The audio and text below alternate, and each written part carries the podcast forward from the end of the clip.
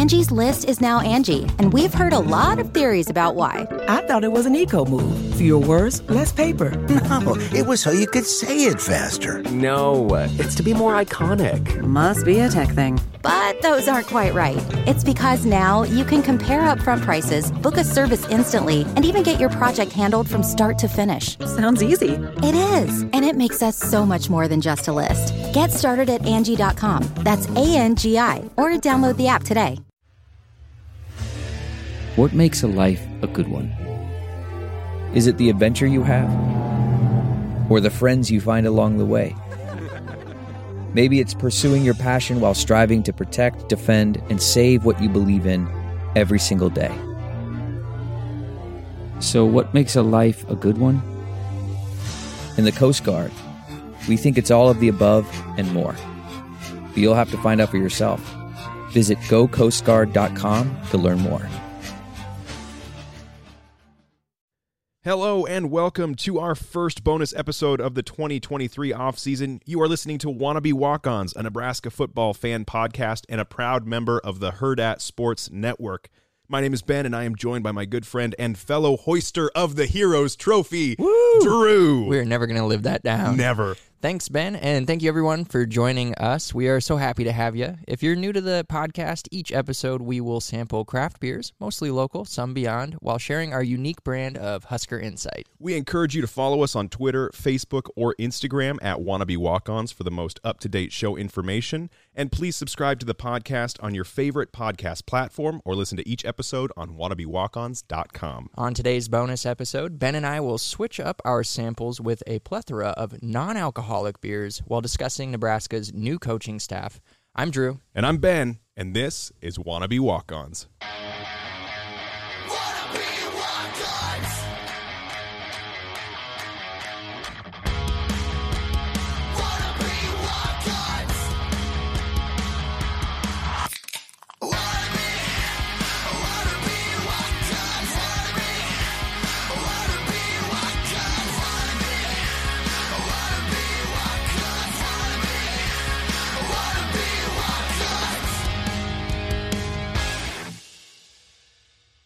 Drew, we are back in the saddle for our first episode of 2023, and I did a little rewriting work on our intro, and I got to say, you absolutely nailed the line with switch up, samples, plethora, throwing that all in there on a on a cold read. Yeah, well, I'm sober for this episode, so Man, you it's a came in non-alcohol episode. ready to go and Yeah. ready for the new year of, of podcasts. But you know, looking in looking into 2023 and looking forward and, and looking to the year itself, it's it's the question we all got to know. Got any New Year's resolutions? Got anything that you're carrying into the new year and, and this this new year of excitement with Husker football and, and life in general? You know, I am. I've never ever been a, a New Year's resolution type person. Great, moving Yeah. Um, maybe that should be mine this year is too. This year I'm gonna come up with some New Year's resolution For for, for, 20 24. yeah, yeah, 24 hours. 24 is mine. Yeah. Um, no, I don't know. I uh, I just I I just keep plodding along. You know, trying to do what I do uh, without without creating a big deal about it being January 1st and, Yeah. and trying to be a new me. Have you had uh, ample time for guitar playing and for reading and for some of those things that really kind of bring Yeah. you some? oh some- yeah, absolutely. Um, still still strumming the guitar. Um, got some friends that play instruments too, so trying to uh, get up to their level, which will never happen, but like getting to a level where I can play confidently with them. Um, so that's been fun. And then yeah, reading of course. Um, made some trips to the library. I actually started like um, pulling random books off the library shelf. So Yeah. like, like going in because I because I'm the type of person that I'll go in with a plan. Yeah. I'll, I'll research ahead of time what books they got and all this, and I'll and I'll make my list and I'll uh, just go and pick them off the shelf. But this last time, uh, I was actually with the kids and um and they were they were getting antsy. I was getting antsy, and so I just gra- I was like, you know what, screw it. Like I'll grab this last book. Um, and I and I started reading it, and it's actually like it's been very enjoyable. Yeah? What are you um, reading? so far? Uh, so it's called the Elephant the Elephant Keeper's Children. is by Peter Høeg. I think it's how you say his name. He's a Danish author, so it's Okay. translated from uh, the Danish. Um, it's just so it's kind of like a wild, Is that- wacky. wait, out is that there. the official name of their language? It's the Danish. Yeah, f- yeah, Danish, right? Is that, is that a language? Danish. I'm gonna sound like a real idiot right now. Where I'm like, just, Why are you making me second guess? my no, no, no. It just it was just funny where you were like, Yeah, no, I'm sure that they speak Danish. Uh-huh. Now that I say it out loud, yeah, the language is is Dan- but where you were like, it's translated from the Danish. Oh, okay. the Danish what? oh man, Horgan? Like, yeah. I feel like they should have a. Uh, whatever. I'm sorry. I'm sorry to, to make you second guess. And You're now really I feel gonna like an anger. idiot. No, that's fine. All of our Danish listeners are gonna be Yeah, rubbing all them wrong way, but- Danes yeah. just. it was the it was the the beforehand Was it that the really Danish? just Yeah. the, the Danish. I'm sorry. Yeah. Well, what about yourself? What's uh what's new for you in 23, and what do you got any goals? Yeah, you know, um, like you, uh, picking up an instrument. Uh, I, I bought a set of drums in 2022, so that was like a, I accomplished that goal, and Nice. now I'm going to try and play them in 2023. so you know, uh, don't let me be the example of how to set uh, some goals for the year. You know, all you got to do is just set them. You're pacing yourself. Yeah, that's keep all. keep expectations low. No, uh, for me, it's always read and write more. Yeah. know, doing those things and then working on the drums and uh, my kids all of a sudden uh, love bowling, so we're gonna try and do that more Heck this yeah. year, uh, which is really fun with a three year old and a six year old, and Yeah. they just, uh, you know, they're not really bowling. Uh, where they're drop putting it on a sled and pushing it forward and stuff like that. But our three year old does this really great no look bowl where he'll put the ball on the top of the sled, he'll look you dead in the eye and then push it off, and then he doesn't watch the ball. He just loves the action of He walks away. He destruction. The, he just likes the yeah. Steph Curry where he Yeah, he knows just it's, it's good. Just pushing the ball and and go and and my favorite story of this bowling escapade we've had so far is the other day. Uh, my two sons and my wife and I we all went to the bowling alley, and the six year old got bored uh, before we finished the the second round. So he's like, I'm I'm I'm good to walk away, and I was like, all right, I'll take you to the arcade and we'll we'll kind of do some stuff and. Uh, my wife and I, or my wife and my three-year-old, stayed and they bowled a second game, and uh, they tied. My three-year-old and my my three-year-old who doesn't look, doesn't pay attention, just wants to push a ball, and uh, my adult wife, yeah.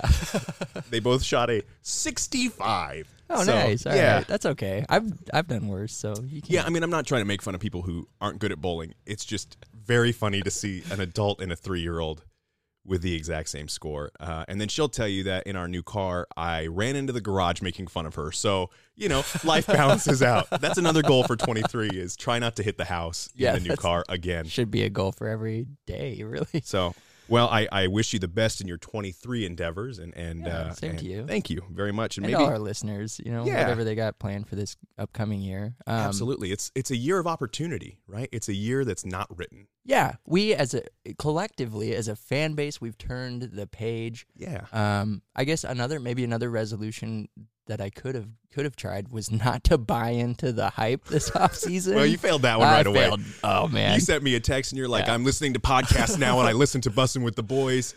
And I'm in. Oh, I'm in. I'm in. a ca- hundred- I I'm in so hard. I cannot get enough of listening to Matt Rhule, listening to this coaching, the new coaching staff talk, following the recruiting. Like all, I'm and I'm so bought in. Yeah. Yeah. Well, we'll get bad. into that, and, Yeah, we and will. we'll We get will. into that in just a second. But for new listeners and for listeners of old, you know, the first thing that we like to do after our typical bullshit, sorry, Kathy, is to talk about what we're drinking and what we got in front of us. And in honor of Dry January, in honor of some of our listeners who've expressed that they don't drink beer, but they still listen to us, which I don't know how we're tolerable if that's the case. I'm not tolerable to myself sober, so But in honor of Dry January, we've gone out and searched for some craft beers that are non-alcoholic beers Mm-hmm. uh, that are going to try and match the same experience. And there's some really cool ways that brewers are going about making these non-alcoholic offerings that are not kind of your your O'Douls and your typical things that you're going to find on the shelf.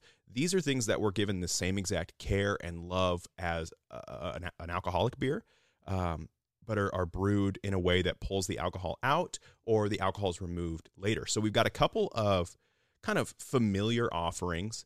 Uh, we've got a Guinness non alcoholic draft, and we've got some things from Brooklyn Brewery, and these are readily available online. Non alcoholic beers are great in the sense that you can order them and they can ship to any state because you're not shipping alcohol. It'd be like ordering a soda online, it just takes a little longer to get to you. Yeah. So, first off, let's talk about this Guinness. And Drew, you are the resident Guinness aficionado on this podcast. I love Guinness. I do. It's my favorite beer. It's it, it's it's on our website. It's written down, so it's it's fact. Well documented. Yeah. Yes. Yes. so tell us what you think, in honest opinions here, about the non-alcoholic Guinness. Yes. So so honest opinion as a true lover of Guinness of Guinness can't even say it. Yeah, you love it so much. This this It- this non-alcoholic version should be called Guinness, and the real right. Oh man, it's it's passable. Um, it does not li- it doesn't live up to what what Guinness is. Like you can there's a distinct difference, um, and it is it's lacking. Um, you like you said, it lacks this punch. It lacks this like oomph that's behind the beer. But like flavor wise, it's there. The the silkiness, it's there. It's all it's all very um, beyond palatable. Yeah. I feel like palatable's like underselling what it really is. Yeah. It's not a bad drink. Yeah. It's a nice drink. It's a nice experience. One thing that's interesting though is if you look at my glass, what's something that typically happens with Guinness as you drink? It go it disappears quickly. No, you're the Guinness aficionado, and you don't immediately jump to the rings as you as you sip a Guinness. Oh yeah, it doesn't. It's not clean. So So head's not clean. A lot of these beers are going to be lower calorie, which is great. They're going to be lower carb, and there's going to be a lower sugar content because Mhm. sugar, yeast, alcohol, right? That's the process. That's that's in its most rudimentary form. And so this doesn't have the same sugar content. So it does lose a little bit of that sweetness Mhm. and you get a little bit more sourness, I would say, in the beer. Um, and it doesn't have that uh, alcoholic oomph at the end, that kind of warmth note that that brings about, you know, and, and puts some warming spices or some Christmas spice into your Guinness or some of that more stouty flavoring into it. It feels a little bit thinner than a typical Guinness as Yeah. well. So it is missing out on some of those components, but it still gives the flavor profiles of a Guinness stout. Yeah, it's distinctly Guinness. It's Yes. you're not going to mistake it with any other. It doesn't taste like Beer. any other stout either. I mean, Guinness is Yeah. is a wholly unique flavor. So Mhm. if you're someone who is a non-alcohol drinker, but you want to kind of get the experience of a Guinness, this is a really good option for that. Your Guinness drinker is probably not going to switch this out one for one. They're definitely going to see a difference, but it is a really cool offering from the Guinness company, um, from the St. James Brewery in Dublin to offer this.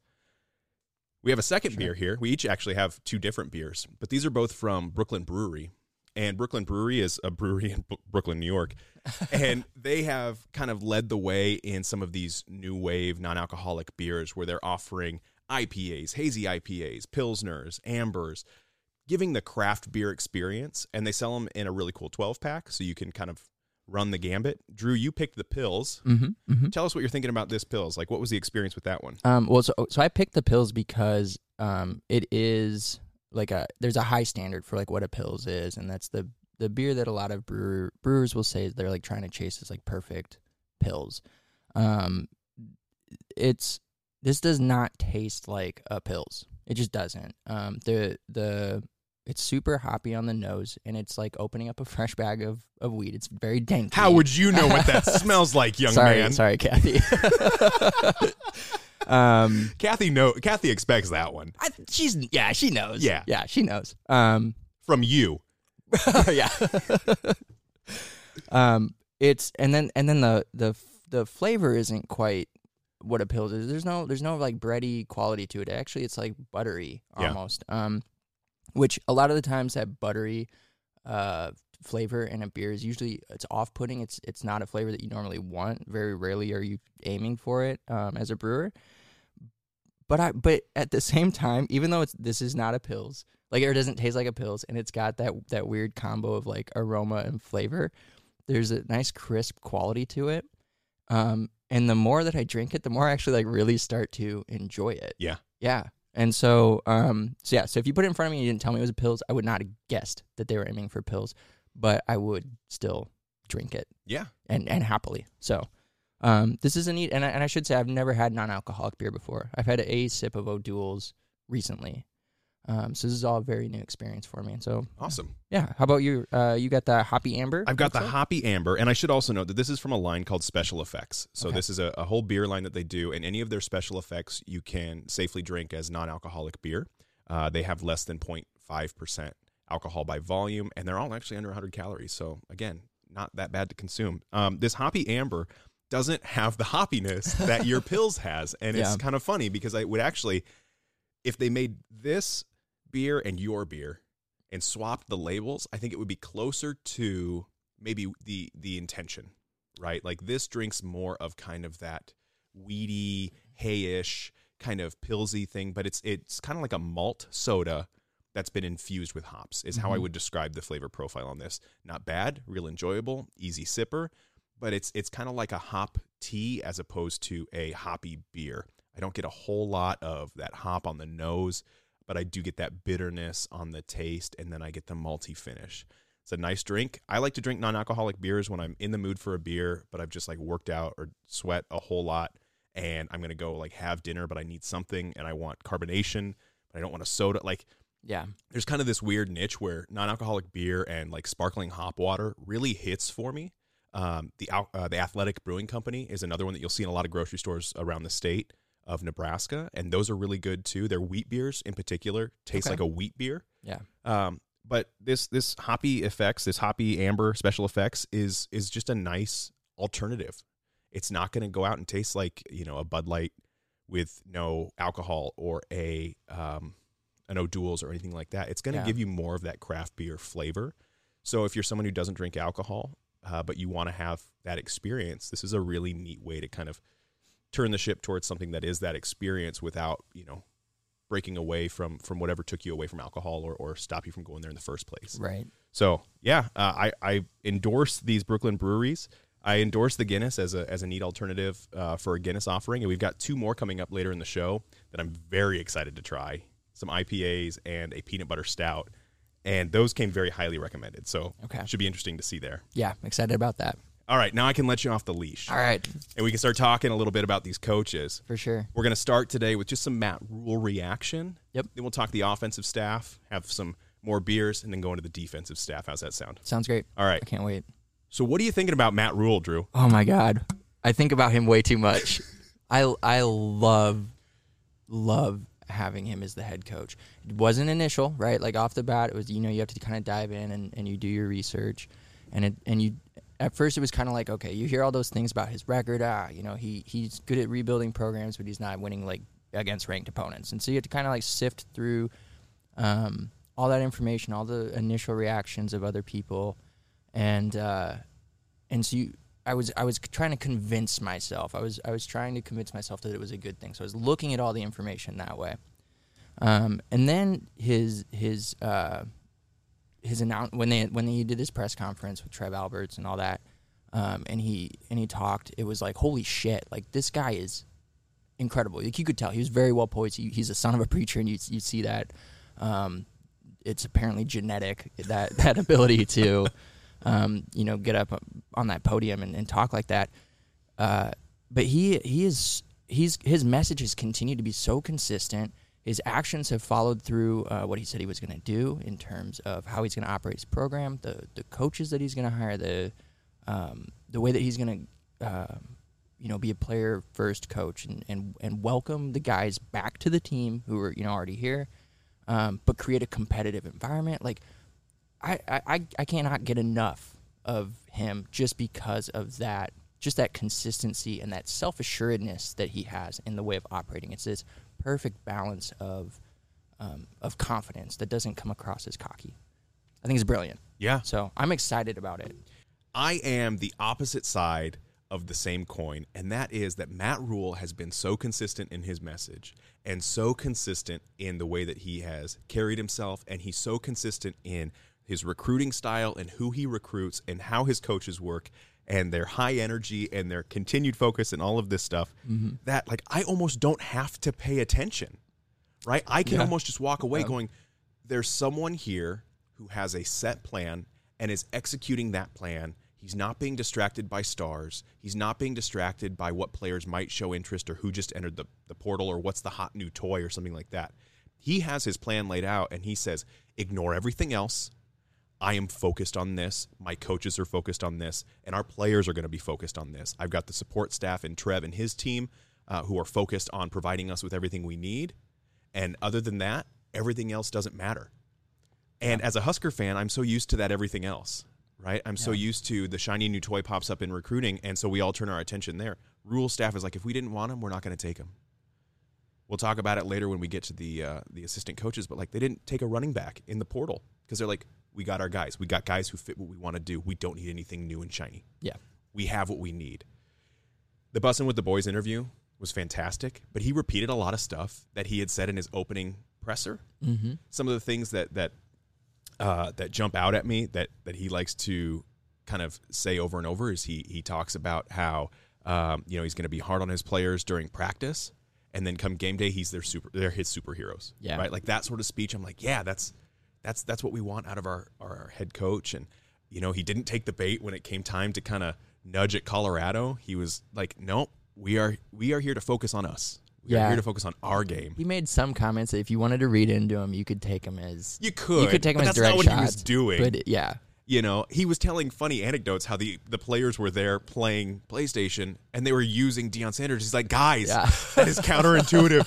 He because he so knows that that is something that young, you know, high school age and, and college athletes are like, yeah, he's the best at that position all time. Yeah. Oh, so yeah. why wouldn't a DB who's highly rated go play for Deion Sanders For when we're trying to recruit the same damn guy? So stop it. You know, like that's that shows this humility to him and it's like humbleness mm-hmm. that Oh, yeah. that I I absolutely love, but I also think can be dangerous when you got a guy who knows who he is and knows that he can be successful using this over and over and over. And then you even look at the Panthers, right? Who weren't having success, but he was told it's going to be a three year turnaround. So he was planning for three years. Mm-hmm. Well, in his second and a half year, he gets fired.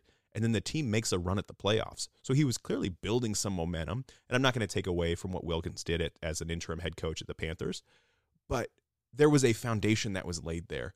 And he's just so confident without being cocky that I, I just I don't have to watch. yeah. I you- still do, Right. but I don't have to. You said it was it's dangerous. What? Why you said the hum- humility is dangerous? Am I think hu- that I think yeah, I think humility in a person, in a coach, assuredness Mm-hmm. is dangerous because I think that they are sold on who they are and what they can do, and I think that that makes them a very dangerous person. It's kind of it's the saying like um, it's I think it's from like Doctor Who or something like that, where it's like demons shudder when good men go to war, right? Like when when someone who is is about their beliefs and sticks to that, Mm-hmm. and you can't knock them off that podium chasing some other fever dream. That to me is the guy I want to go to battle with. That's a dangerous person. Gotcha. Okay, because the, way that I heard it was um, dangerous, as in like maybe like he's too stubborn. He's too set in his No, ways. no, no, okay, no. Okay, I, I I was maybe No, inter- because misinterpreting that. one of his ways is to listen to everyone in the room, yes. right? Like Yeah. that humility is dangerous because he's going to find the best idea. Yeah. And he's confident in his ability to find that idea. He's not Mhm. confident in his ability to come up with the idea himself. That's why he's got someone like Evan Cooper, who's the best damn guy at finding talent, Yeah. right? Because that's not his expertise. So that humility becomes dangerous because then you find the best guy in the room Right. to lead that charge. And you, as a leader, are are not afraid to say, "Well, yeah, do it, man. If you Mhm. believe in it, I believe in you." Yeah. and like that gets the best out of people. And so it's not dangerous for us as fans. It's dangerous for opponents. Okay. You had me. You had me a little word. Thank you for letting me clarify that and just being like, fucking eh, "What are you talking about? He's dangerous. he looks so undangerous." Like, That's right. Oh man. so I've got a hypothetical for you. Okay. Let's say you have two choices. Oh, Okay. Okay. Okay, option A is in our first season with Matt Rhule in 2023. Yeah. Nebraska wins the national championship. Now, hang on. No, hold on. Hold on. Stick with me. Stick with me. Okay. Okay. Every other season after that, that Matt Rhule is our head coach. Yeah. Nebraska goes eight and four, no questions asked. So you get a national championship. We go eight and four every year after that. Okay. Option two is every season we're a 10 win team, Uh huh. but no guarantees for a natty. It's still on the table. Ten is the minimum. 10 is the minimum. so you're Ooh, winning 10 yeah. games every Okay. year, Yeah. but there's no guarantee for any Right. playoff. There's no guarantee that that gets you into the Big Ten championship. Yes. I'm just saying you win 10 games a year. That could come, you know, nine wins and then a bowl win. right. You're always guaranteed 10 At wins. At least ten. But the, the other option is you're guaranteed a natty. Yeah. But you're also guaranteed to just go to flatline. Well, It's like dying while skiing. You know, like you're having a great time, and then well, that's we it. know Sonny Bono doesn't listen to this podcast. You t- I'd take the ten win. I You would? oh the ten minimum, and th- with the chance of a natty. Yeah, but no guarantee. I'm so I you're, don't- you're foregoing a guaranteed national championship in 2023. yeah, You're foregoing the right of our lives in 2023. yeah. Okay. To get the to get the ten minimum every year. I agree with you. I just wanted to see if I could push Oh, you a little bit. to- yeah. You're a humble man. That's That's- dangerous. yeah, I just think I think like I mean obviously that's your your goal is to win it all. You know, you but um but to just to, to do nothing after that to like fall back into that yeah. irrelevant. No, I don't want that. Okay. I want I want Yeah, I and that's what I honestly like, that's where I expect to be with Rhule eventually is to build up into this consistent contender. Not not necessarily like, you know, for national titles, but yeah, like to win the West on a consistent basis. I mean, I think that with the way that the playoff is going to go, where they're going to have 12 teams in, your goal every year should just be to win the Big Ten. Yeah. Right. And and everything else takes care of itself. Right. And if your goal in a conference is not to win the Big Ten, then you're Iowa, right? and and you're going into the final game of the season against a three and eight team with a chance to make it to the Big Ten championship. And you lose 24 17. I, I watched the game again today. Yeah. You know, I couldn't avoid it. Uh, but really, that's that's not who we are. And I agree with you. I would I would take I would take the earn it route, right? Like yeah. nothing's guaranteed, but we're gonna go out there and we're gonna try and earn it every year. Yeah. Yeah. And wouldn't that be fucking exciting anyway? Just to get sorry, Kathy, to get back to that. like Yeah. That yeah. Oh, Yeah. man, just being on that level. Yeah. Typical Husker fans dreaming about the Here we Pelini era. Yeah. couple of the other things that I really like that Rhule's been saying and, and kind of repeats. Um, the you didn't choose me, but I chose you when it comes to talking about the players. Yeah. Right. What he said about the Iowa game too on Bussin' with the Boys, where he was talking about how like, you know, there's something There's in that something locker room. yeah. Like that was like, hmm, Yeah. hmm. so there's there's some really great sound bites, and he keeps repeating those, and it's like, okay, I can play bingo with this, right? Mhm. And then he had a couple of comments here and there where, you know, talking about like McGuire hiring him, where he was like, you know what? You brought me in, just let me coach. Yeah. Right? Yeah. Let's see where we are in three years. Like, hang tight. Yeah. Like I that. that one. I do like when those little bits of like, okay, you've pushed me enough. So I'm going to take a bite real quick and then I'm going to go back into being the preacher's son, Uh-huh. you know? So anything else you have that jumps out at you on, on Matt Rhule? No, um, I guess I was going to add. I, I really appreciate a coach who's connected to the community the way that he is, and and he's talked about how he expects his his family to to be that same, to be a part of the community. Um, and they're probably still settling, and we haven't heard a lot about um, his family, but he has lived that out. His coaches, the people that he's chosen to surround himself with, have lived that out as well. I mean, they've been all over the state of Nebraska, um, establishing just a, a relationship with the the Nebraska high schools, the way that he had with Texas high schools when he was at Baylor, and so that that's been refreshing just to see, like I don't like to use a cliche. He's a man of the people. Yeah. and he really, but it, but he is. uh, You sense that he like he feeds on that. He's energized by that. Um, he loves not being the center of attention, but just um, he understands his position within in the in the way that the people in the state view the head coach of Nebraska, um, and what we expect out of of somebody that fills that role. Um, and then he just he he fills it so well. He fits so well. Yeah. That's something that um, Trev talked about a lot. Was finding the guy with the right fit, the right Yeah. fit for Nebraska. Um, and yeah, he I, that's it. I mean, he's just yeah, he's just a perfect fit so far. Yeah, he's absolutely passed the test in the Mhm. first few months, Yeah. and I'm just excited to see how this team progresses. I'm excited to see the spring game, how they're talking about having enough guys to play an actual game. Like yeah, that's exciting too to kind of see some of that stuff come to fruition, where you get to see Mm-hmm. all the hard preparation that they're doing in the winter and then in the spring ball. So there's a lot to look forward to. Um, but you know, as you'll continue to consume and get giddy over it, I'm kind of like, I'll wait. I'm gonna wait yeah because you know we've got the message. The message is is loud and clear, and it's consistent. Yes, but I'm gonna keep I'm gonna keep coming to the back to the table for seconds, thirds, fourths. I love the message. I love hearing it. Um, it it it will be fun to see football on the field because Yeah. this is this is not the product that they're gonna put out on the field. This is just that the laying the foundation and that and that Yeah. establishing that culture. And so, um, so yeah, eventually we will get to football, and there will be results and yards and points and all that stuff to to analyze these guys, um, and their performance. So Yeah. it'll be I don't know. It's gonna be a fun ride. It is. So let's dive into talking about these new coaches, this new coaching staff, and we'll start with the offensive staff. Uh, Drew, you want to get us going with your thoughts on Marcus Satterfield and, and him coming to us from uh, South Carolina? Uh, yeah, I think Satterfield is is going to be interesting um, to me just because of the situation that he's coming from. He, you know, he's he was the OC at South Carolina the past couple of years. From everything that I've heard from South Carolina fans, they're more or less happy to see him go. Yeah. Um, he had he had some really low lows as the OC play calling some games, and he had some really high highs, um, taking down Tennessee and Clemson there right at the end. Uh, so again, we, as your as your coaches are as coaches were being hired and announced, you're you're hearing their name and you're you're you know quick going googling, looking at their their body of work and who they are and what you expect from them. Um, that's one thing. That's that's uh, one way to look at him. But then you listen to to Marcus Satterfield talking. His intro, um, his press conference, he was very impressive. And he's he said all the right things. He said everything that Nebraska fans wanted to hear about, you know, running game and establishing in the trenches. Um, having a pro style offense, I think, will be pretty fun, um, especially with the with the receivers, the tight ends that we have, the running backs that we have. Um, but still knowing that there's going to be that quarterback run game wrinkle that he wants to have with guys like Casey Thompson and, and Sims coming in.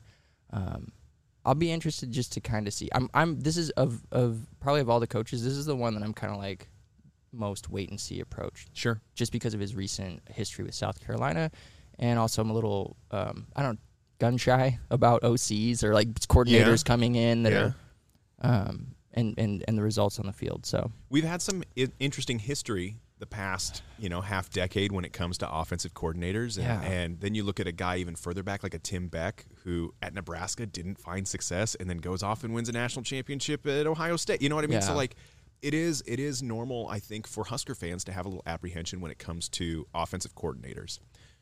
One of the things that I've kind of focused on while looking at these coordinators and assistant coaches is how do they how do they learn? How do they evolve? How do they grow? Uh, because I think when you stop growing, you die. And and if we look back at last year with Mark Whipple, it's it's kind of obvious that like he didn't evolve for the Big 10 and it was successful four times out of twelve. And that's that's not what we want obviously going into this. And one of the things that i really like about satterfield is seeing how the stats change year over year. And the big one that i looked at was number of plays ran and how he brings the no huddle to the huddle right so he- he- he's he's a big proponent of we're going to huddle we're going to take our time we're going to you know and and what's important about that is nebraska's been so quick to strike that sometimes they quickly strike out with their offense, right? They go three and out, the defense is back on the field, the defense is exhausted. Satterfield had that same issue about four years ago, where his offenses were either scoring too quickly and the defense was back on the field, or they were getting off the field really quick and the defense didn't have a chance to recover. The number of plays he's ran year over year has actually gotten lower. Hmm. So he is taking more time on his offense to call the right play. That not only helps his offense, but that also helps his defense. And so you're seeing the fewer plays he runs, the better his uh, his defense performs on the other side of the ball. And so I just like seeing that that learning. He's a very balanced offensive coordinator. He calls uh, the same amount of runs basically as passing, a little bit more favored to the run. And I think part of that has to do with who you've got on staff, uh, who you have on the team, and then part of that has to do, you know, just with your style. But I think his style actually fits the Big Ten a little bit better than it fit um, at South Carolina in the Yeah. SEC. Right? They're a little bit more of a pass happy kind of uh, conference, and unless they've got a big O line with some big uglies and a running back like a Derrick Henry, they're gonna favor throwing the ball because all the great wide receivers go there and all the great quarterbacks go there. So I, I'm excited to see him in the Big Ten. I think he's a good fit with the style of ball that Matt Rhule wants to play, the style of ball that has succeeded in the Big Ten, uh, and the kind of guys that they are bringing in.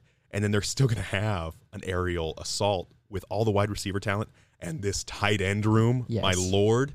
Um, so I'm excited for Marcus Satterfield. I think he's a good fit, and I think that he is going to continue to learn and evolve. Yeah, I there's I, I guess I'll try to touch on a few points that you talked about if I can remember them all. Um, I, am sober and I still can't hold it together, so we'll see. Um, I the, the we go back to fit. I like you said, I don't think he was a great fit at South Carolina. Um, in the SEC, the way that he talks about football, the way he wants to play.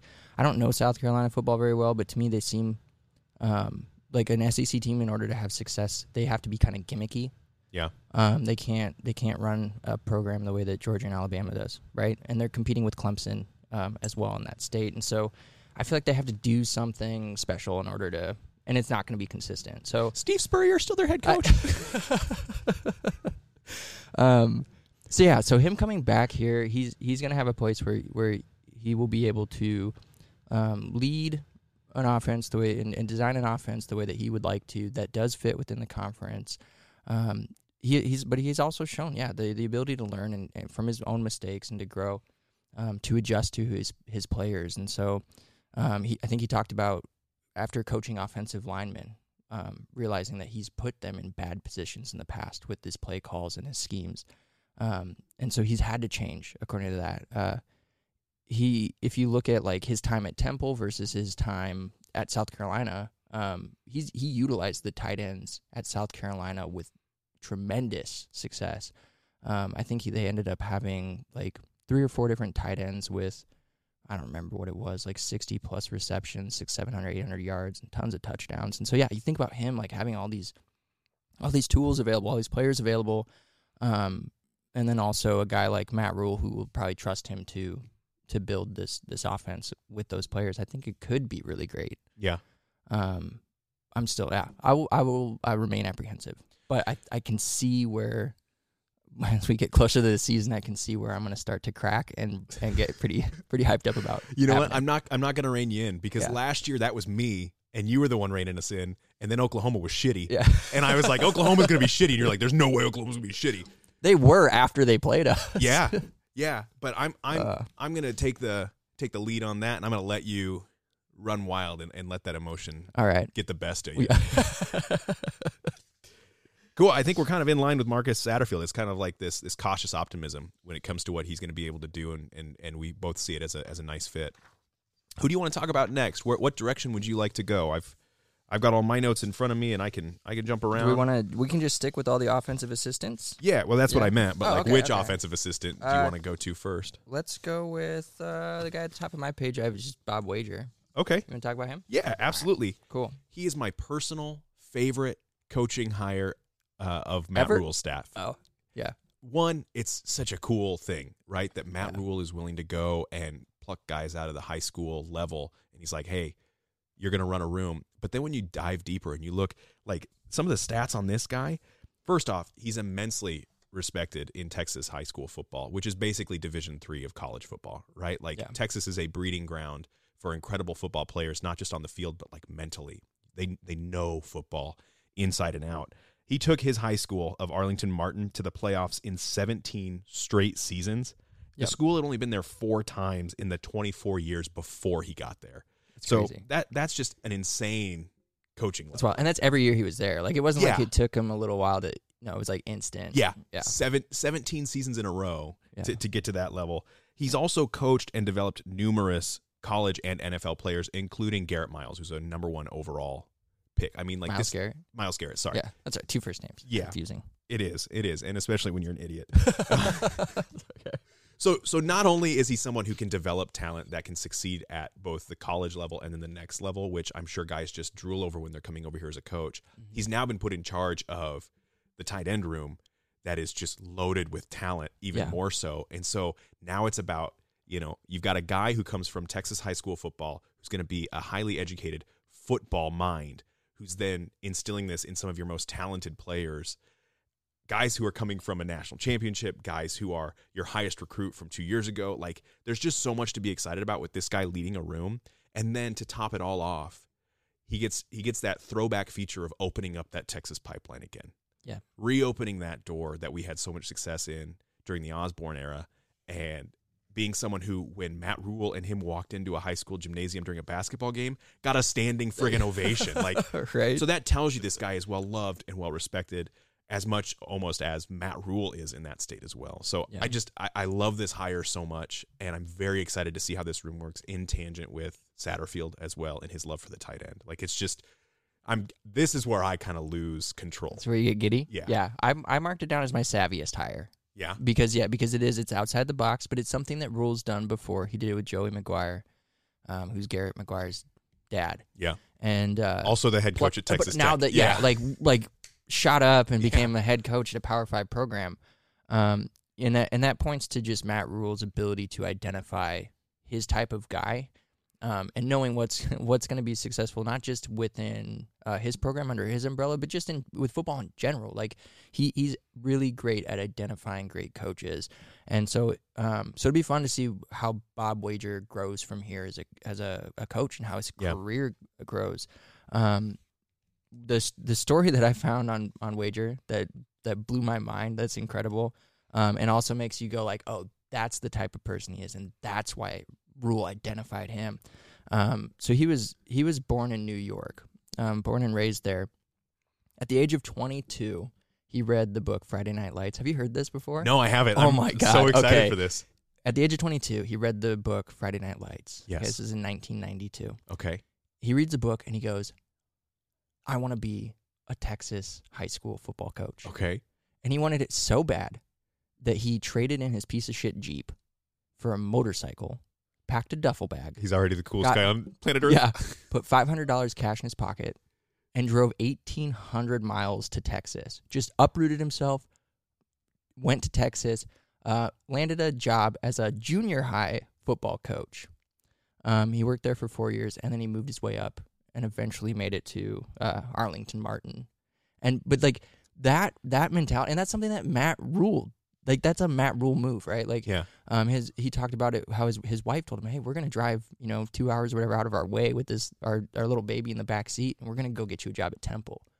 Um, just that that tenacity and that belief in yourself, um, you know, to do it not not necessarily on, like I mean, it was on a whim, but like on a whim, but like with just that assuredness, Yeah. and and just to make it happen, like that that was so cool. Um, and the fact that he's found such tremendous success there, um, that he created so many connections. He he's he coached in the Under Armour, I think it was Under Armour, right, All American game uh, for ten years, and got on the board of the Texas High School Coaches Association. Um, yeah, this dude is legit. Like this guy is he he lives and and and, and breathes football. Um, so I'm excited to see, yeah, again, what he does, what he does with the talent in the room, like you said. Um, yeah, he's a, he's a real dude. How good is that book? I know, right? right? Like that should be on the like the cover where they write all the reviews. Like this guy read your this book Yeah. and was like, "I'm going to be a Texas high inspired. school Yeah, the fact coach." that it, cha- literally changed his life, and then it, and then you think about the impact that it ha- that he's had on you know however many thousands Yeah. of, of players over the years. Um, just incredible. Yeah. incredible. Yeah. So- So I'm I, A plus higher. Like this to me is like I can't wait. Yes, this is the- and and there's a few on this list that the initial thought was like, wait, what? Like, why? Like, why this guy? And then you dig in and you find the why, and it's like, you know, this this is great. Yeah. this makes sense. So, Oh man. Well, I want to talk about EJ Barthel, yeah, running backs coach. yeah, And one of the things that I've kind of looked at as I as I look at all of these coaches is I'm curious about their experience in owning a room at either the college level or the professional level. Like who's who's ran a room before. And a lot of these guys share something in common, and that's that they haven't or they have very minimal experience in doing so. And EJ Barthel is one of those guys that has kind of minimal experience of owning a room. He has before. Last year, he was at UConn. And so, what I'd like to look at there is what was his immediate impact? How did things immediately change? Because sometimes coaches just walk into a good situation. yeah. Other times, like, no, these guys were missing something, and this guy is the guy who propelled them. In his first year, UConn ran 1,100 more yards than they did the year before. They ran 90 more yards per game. They ran one and a half yards more per attempt, and they scored 12 more touchdowns. Yeah. Like these guys went off in the running room, and what was the difference? It was EJ Barthel. Yeah. So I like this hire. I like the immediate impact that he brings in, and I also like that they walked in and they went, "Nah, I got guys to work with." Him and Rhule were like, "We don't need to take anyone because Right. we got studs." Yeah. You got Ajay Allen, who's going to be healthy again. You got your boy Anthony, Anthony Grant, Grant. coming back Ooh, in. yeah. Rahmir Yeah. Johnson coming in strong right Yeah. at the end of the season against Iowa. Gabe Ervin should be Gabe healthy. Ervin. You, you you've got a, a room of some really good guys, and then you bring in a speed demon from high school. Uh, we'll talk more about recruits in, in future episodes, but um, I really like how this running back room shapes up for 2023. The focus on the running game, and then the confidence that they have in EJ Barthel, and you can see that man, they they they made a difference. This guy knows how to teach and coach running backs. Yeah. Um. And it, and when I, you know when I was first looking at him, it, the thing that jumped out to me was he's a he's a recruiter. Um. He's got experience on that side with the recruiting, the player development. That's where a lot of his stuff, uh, or a lot of his past was um, where he was positioned. But um.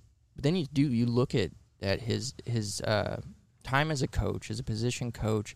Um. I found this uh, podcast called the Coach Forward Podcast. I never heard of it. I was just looking up EJ Barthel, but Look at you listening to podcasts. I know I'm coming around, man. I'm coming around. Joining Someday you're going to listen to ours. as soon as I get kicked off of it. Yeah. oh man, but he so he was on this podcast and and um and it was an incredible episode. Um, he was asked, you know, why he coaches. Why are you coaching? He he grew up in a tough situation. That football saved his life, and he wants to pay that back to his kids. Every kid that he interacts with, every kid he coaches, he wants to help them make their life better. Um, and it's coming from a very real place. That's that's cool. Um, he talked about how does he lead his room. Um, he said he's he's consistent. You come in, the lights are off. You're focused. You take care of uh, you know, house cleaning stuff, um, academics, anything like that. We take care of that. He's got when it, he says our meeting starts at this time, it stops at this time. Hold true. Not gonna pe- he's not gonna mess with these kids' schedules. Um, he's he runs sort of this tight ship, um, and that's very well structured, but full of love. Um, he talked about, and Rhule talked a little bit about this with busting, Bussin' with the Boys as well, is the, that lion and sheep mentality. Um, EJ was talking about that, how at Temple they they would show film, and they would have the lion film, and they would have the sheep film. Uh, the lion film is any player showing violent effort that leads to positive results. Sheep film, it's your loaf effort, negative results. He said every single player did not. They knew you do not want to show up on that sheep film because the entire team is going to see Oh, it. There's this accountability and transparency there, and it wasn't like it's not. They're not showing that to to rag on a guy to drag a guy down. It's like no, like it's it's to build him back up and say like this is this is why we need the violent effort. This is why we need that that that lion mentality. Um, and so I so he's a guy that that understands Rhule. He and and um, they they sort of like are in lockstep with each other. yeah. So um, yeah, so he's he's my he's my dark horse as far as like un, like seemingly like unheralded guy um, who I think could have a tremendous impact, um, not on his room but on the team in general. You know, I think there's something to be said about his introduction. He did have an opportunity. Him and Evan Cooper had an opportunity to speak.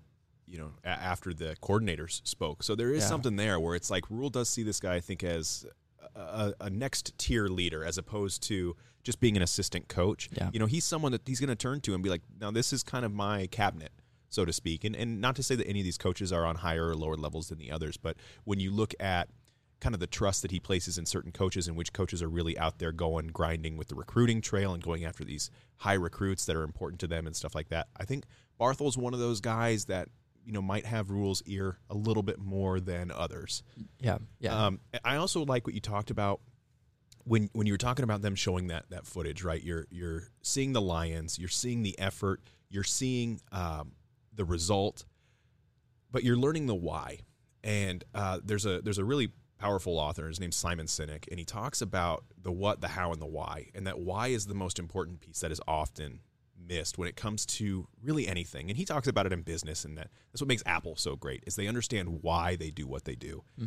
and and that's a powerful tool because that motivates beyond just here's what we do and here's how we do it. Yeah. Here's why we do it, and like just just that weight of knowing why we wake up in the morning, why we give the effort, why I coach, why I do these things, like being motivated by getting a kid in a better situation is much bigger a much bigger motivation than money right money's not why they coach money is how they coach that's how they're able to sustain that job Yeah. but why they do it is more crucial and more important so hearing that he's got a strong why that's that's that's the gasoline in the motor right that's what keeps him going and and that just tells me even more about him that you know this is a guy to watch out for because he's not coaching for his name or for greatness or anything like that. He's coaching to make a difference in these young men's lives, and that's a powerful tool. Hundred percent. All right, where do you want to jump to next? All right. Uh, the other guy I got on my same page here with these two others is Garrett McGuire. Let's talk about let's talk Let's talk about Garrett. Okay. Garrett. Garrett is fascinating. This is a fascinating hire. This is yes. This is this is this is I think a very controversial hire, maybe more so than than Raiola retaining Raiola. This is an interesting hire, and I like I'd like to hear what you think about them. I'll, Yeah, st- I'll stop I- interrupting. no, well, let me interrupt you one more time. Our listeners are like, "Wow, Oh, great! Heard that really brought on an annoying the hell are guy." and guys a- thinking? Oh man. Okay, I put him biggest surprise hire, and not just biggest surprise and like for us as fans, like like who the hell is this guy and why are we hiring him? But biggest surprise in that I think he's gonna surprise us with his ability. he already is. Like the dude can recruit and guys want to play for him. He can, and we've seen that. We've seen um, we saw Betts and and uh, Isaiah come back. Um, we've seen Kemp come over from Virginia. We've seen Fleeks come in from Baylor. Um, he's he's bringing in talent. He's connected to Texas as well. Um, he's the son of a coach. He is a he's a called a boy genius. Um, what he's twenty four. yeah, I think I think soon. in the Danish, Uh, it's, it's pronounced similar to Wunderkind. yes, very much so. Um, It's called a callback, folks. He, oh man, he uh, Coach Cooper, uh, Evan Cooper calls him a grinder and a football brain. Uh, we heard about Rhule Rhule talk about him in the Bussin' with the Boys episode, saying this dude's gonna be a head coach. I don't know how long I'm gonna hold on to him. Um, he is highly, highly regarded by the people who know him. It's just gonna take Nebraska fans time to get to know him for us to, I think, hold him in that high regard. And I, I don't think it will take long, based on everything that I hear. I trust I trust Rhule with his hires, and we'll talk about that with Raiola too. But this is one where like you're either either you trust Rhule or you don't, and if you do, you you trust the hire. Yeah, I mean, I think that's well put. It's it's you don't have a whole lot to go off of, right, with stats, and Yeah. it's it's more like word of mouth. What is everyone saying about this guy? And this guy's had articles written about him, how he's like developing his own offense, like he's got his own way where he's going to personally revolutionize the game of football. He's been living it his entire life. And you talk about a guy like Wager who, you know, at 22 started coaching. This is a kid who's been coaching under his father, who is now a head coach at Texas Tech. He's been coaching under his father and watching film his entire life Yeah, right? So the experience level is probably fairly similar amongst some of these coaches. He's the coach's kid, yeah, and they know what they're talking about because they live, they they eat, they breathe, they sleep football just with their parents, and and especially if he's got a love for it too. That's that's even say more that's like the that's the key that kind of Yeah, connects it all. That that passion for it. doesn't resent growing up with it. In Mhm. fact, it's gotten him where he is, and he's just on the beginning of his trajectory. And when you look at like NFL coaches who are younger than I am, which is like I don't know, they're like what 29 now and hiring NFL It's- coaches yeah, and then wild. firing them, and then they're buying a one-way ticket to Thailand. Like I don't even understand what's going on in our world right now with coaches, but hang tight because this Garrett McGuire kid, everyone is saying he can hold his own. Yeah. And, like you're excited about me, look at him. Yeah, yeah. I'm ready to watch him grow. Um, Literally. uh, yeah, he's grown up before our very eyes. But I mean, how Uh, cool? How cool is it that like as a player, you've got someone who like understands your plight, and and not just in the yeah, I played college football too in the '90s, but like no, I just played.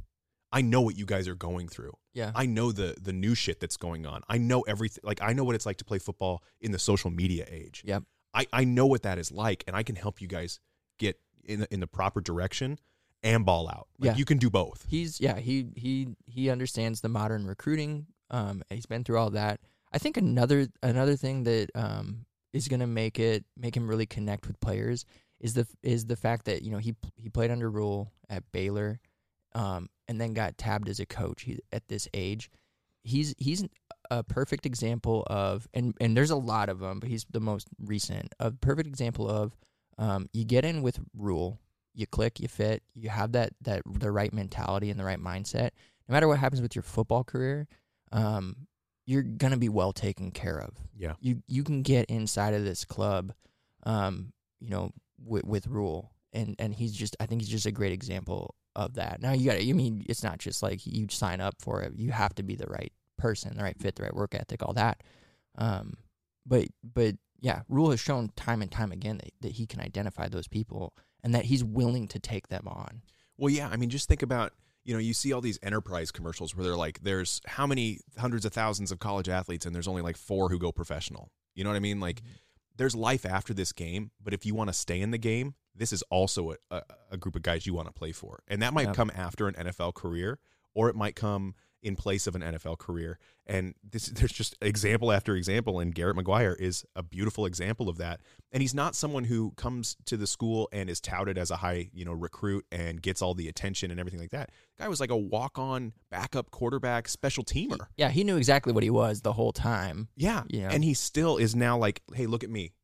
All right. I three years out from school and and I'm here. He was coaching in the NFL. I Yeah. mean, yeah. So So uh, an, an interesting hire, a fun hire, and I- yeah, I understand the I understand that back the the backlash, the initial reaction to a degree, because it is like, well, like this, he looks Yeah. like a, he looks, he just looks young, like you know, because he is, but he looks young, and and a lot of people wanted those the quote unquote home run hires. They're you know they're looking at like the salary pool and all that stuff. Um, but I, yeah, Rhule said it best. Just let him do what he's doing. He knows he knows what he's doing. Let him let him do it and just trust his process. We should also note, happy birthday, Garrett. His birthday is Friday, February 3rd. So Oh, when this comes Yeah. out, it'll be a few days and then it'll be your birthday. So there's another Yeah, surprise for the coach. Happy birthday, Garrett. celebrating at Chuck E. Cheese. Oh my God. hey, all All right. Let's talk about Raiola. Let's talk about Raiola. Okay. Let's talk about Raiola. uh, I will. Okay, so he he- he was not the one that of all the coaches you would expect to uh, be retained. Yeah. Um, he fits he fits in with a lot of the guys that were hired by Rhule, and it was the that wait what like there was that like why are we why are we hiring this guy? Um, but again, you hear uh you hear Satterfield talk about him, you hear Rhule talk about him. This is a guy that just fits. He fits with them. Um, they match in coaching philosophies as far as like like actual technical philosophies, um, and and how they want their offensive line to function and attack. Um, but they also fit in terms of how they want to teach, how they connect to players, how they love players. Um, just that that grinder mentality, that work ethic. It's fit. it is easy with Raiola to look at last year's offensive line play and say, why did we retain this guy? Why is this the guy uh, when we had so much success in other facets of the team? Why did he keep his job when guys like maybe a Bill Bush didn't? Yeah. It's a lot harder to take an internal look at yourself, do the work to find out that Whipple didn't have an offensive line that liked to attack. He had an offensive line that liked to kind of bubble back and, and create protection that way. And that's not Raiola's style. Yeah. That's not Rhule's style. That's not Satterfield's style. That that lion mentality that we are going to be the ones to attack. We are not going to be the sheep. That's what Raiola wanted to come here and teach. That's what Frost wanted him to come here and teach. And Frost thought, I'm going to bring Whipple in. We're going to make this hybrid. He's my my savvy veteran, and I'm the the the wonderkin myself. And we're going to create this hybrid offense. And it didn't shake out that way. Right. And so it was just bad on bad on bad in terms of fit. And so I've had to take some some internal looks as well because I really wanted this offensive line hire to be, you know, Rhule said there's going to be no celebrity hires, right? We're not going to go out and get a guy. I really wanted him to be lying to me about this one. I wanted it I wanted this to be the one where it's like this guy's the greatest offensive line coach. He's that Browns coach who when he says hut his stomach moves up and down from hard knocks, right? Like that I wanted one of those guys. Yeah. But in keeping Raiola I was like, man, I was just wrong about the guy completely, and our criticism was justified, but also probably unfair last year to put the blame on him. It yeah. So Yeah. the only thing that I that I ask out of Raiola as as maybe some further proof is some recruiting momentum. I want to see some offensive linemen start to maybe lean towards Nebraska. I don't really feel like we've gotten any banner offensive line recruits in a long time. And I want to start to see some of that hype come around him. So guys are getting excited about what he's teaching. In 2024, maybe we get some guys that are high four stars who have Nebraska in their top five and that Donnie is either primary or secondary recruiter. I want to see some of that come from him because I feel like mm-hmm. that's not an energy we saw from him last year, and it's not an energy we've seen in this part of the offseason. So the, the on the field stuff I think is going to get sorted out because every coach apparently on this team has coached offensive line at some point. So he's going to have the support he needs. But what he needs to start doing now is getting guys excited about being in his room. And and that's that's kind of the, the growth I want to see between now and, and kickoff in August. Okay. Yeah, and we, we've seen a couple of guys come in through the transfer portal, like highly touted guys. We've seen some come and go. Yeah. Um, but uh, they're yeah, they've begun to retool and rebuild. Um, it's yeah, it's not a it's not a free pass, but again, I I I'm willing to trust. Yeah. I'm willing to trust Rhule that he knows what he's doing. That he's he's identified a guy. It just so happens to be the one that we all were hopefully wrong about. Yeah, you know, and it, and it's tough to I don't know build a, a a model of a fast car when the room's filling with water the way it was last year, right? Like he didn't have a chance to really build something in a sinking mm-hmm. ship, and and so this year it's a dry room.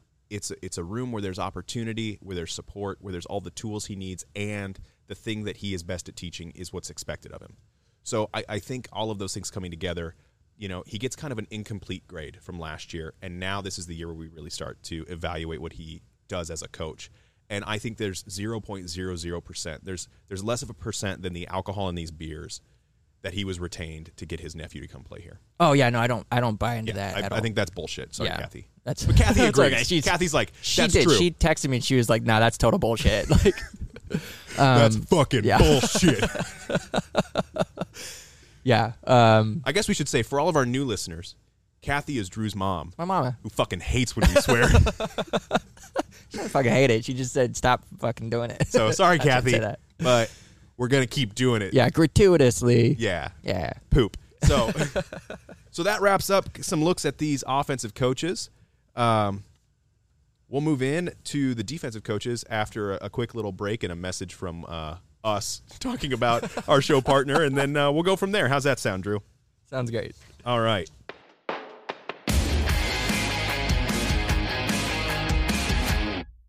Before we move on, we want to take a quick moment to talk about our very special show partner, the Nebraska Craft Brewers Guild. Longtime listeners of the show know that Wannabe Walk Ons is the official podcast of the NCBG.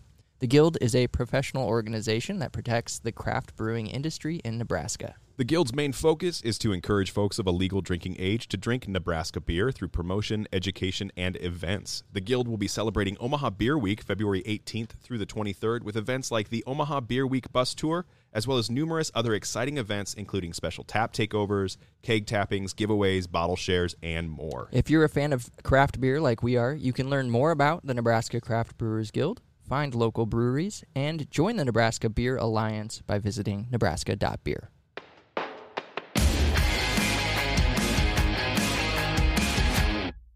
All right, Drew. So moving on into what we are drinking, part deux.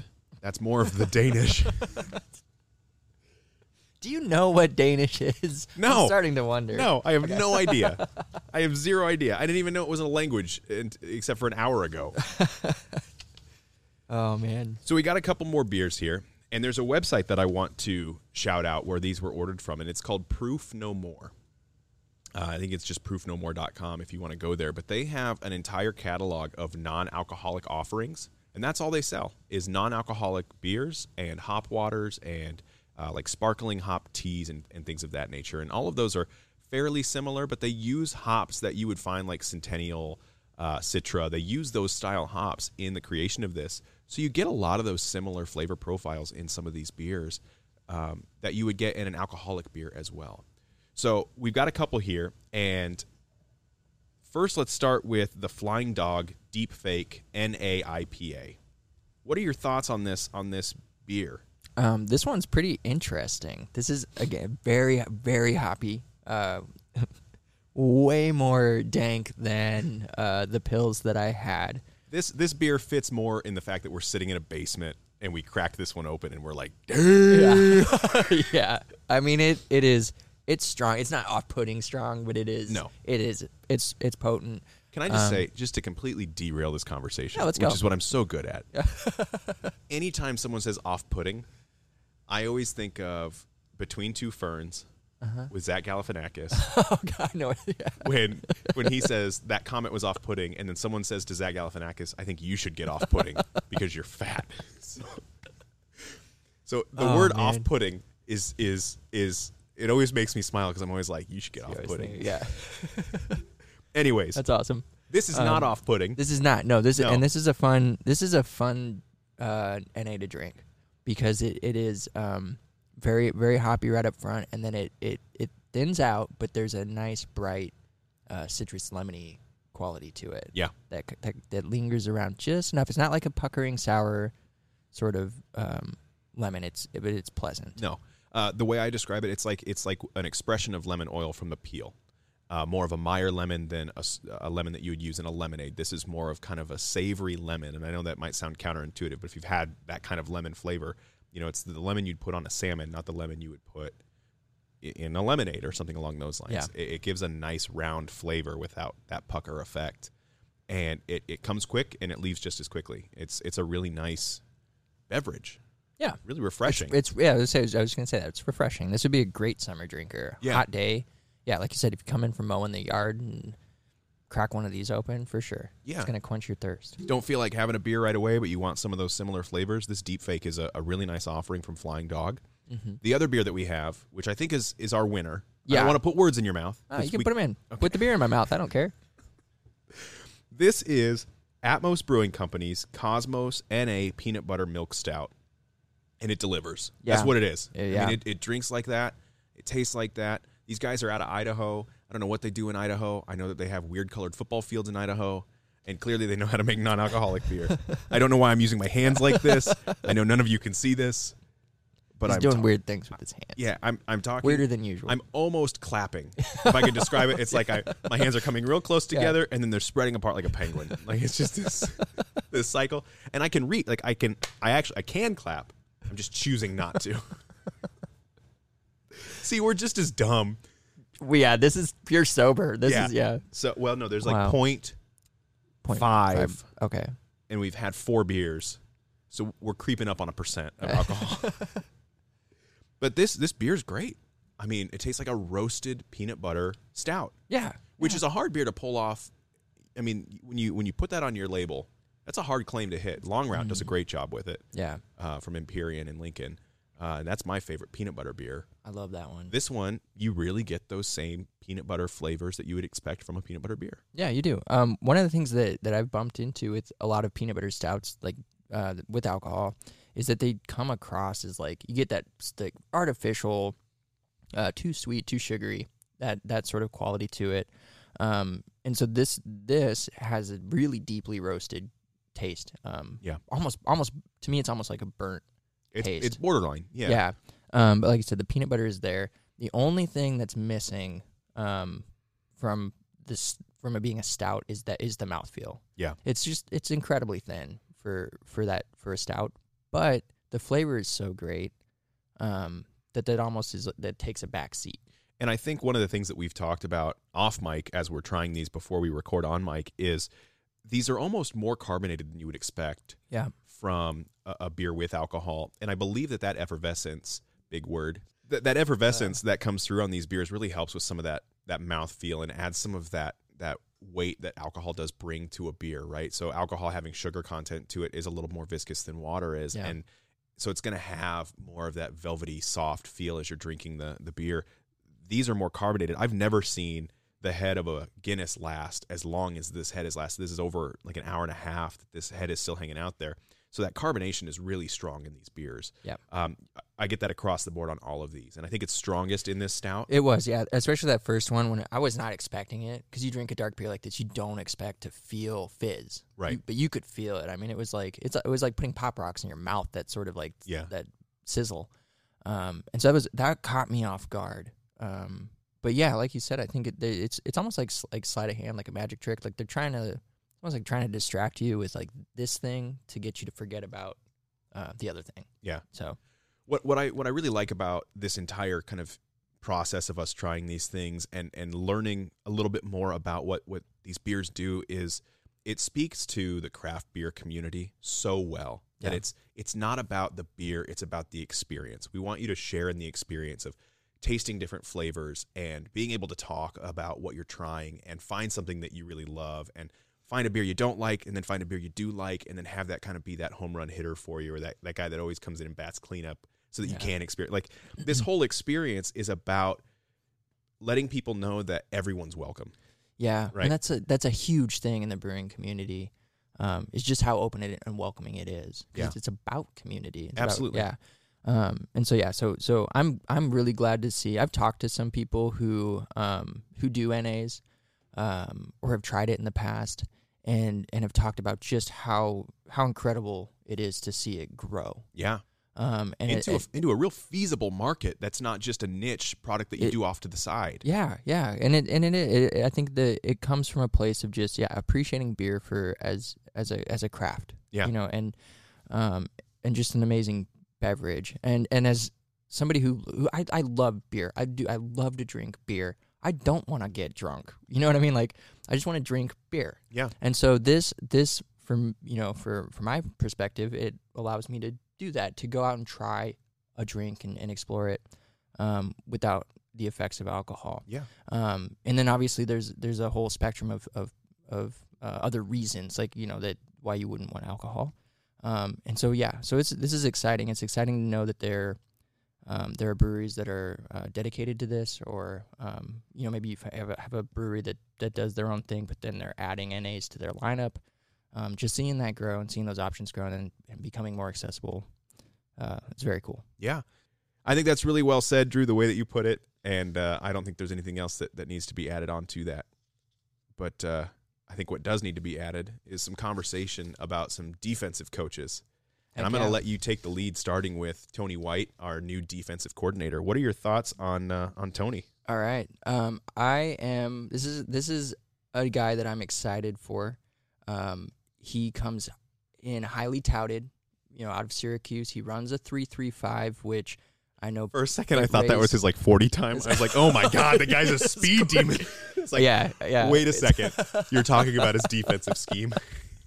Guy runs a 335, is fast as shit, has one year of eligibility not- yeah. left. it's not, it's not going to do him any good as a coach, but uh, you know, um, but yeah. So he does a three three five scheme, which is something that Uh, I, I, love know that. how I, to clarify. I, I love that I'm just revealing how stupid I am on this episode.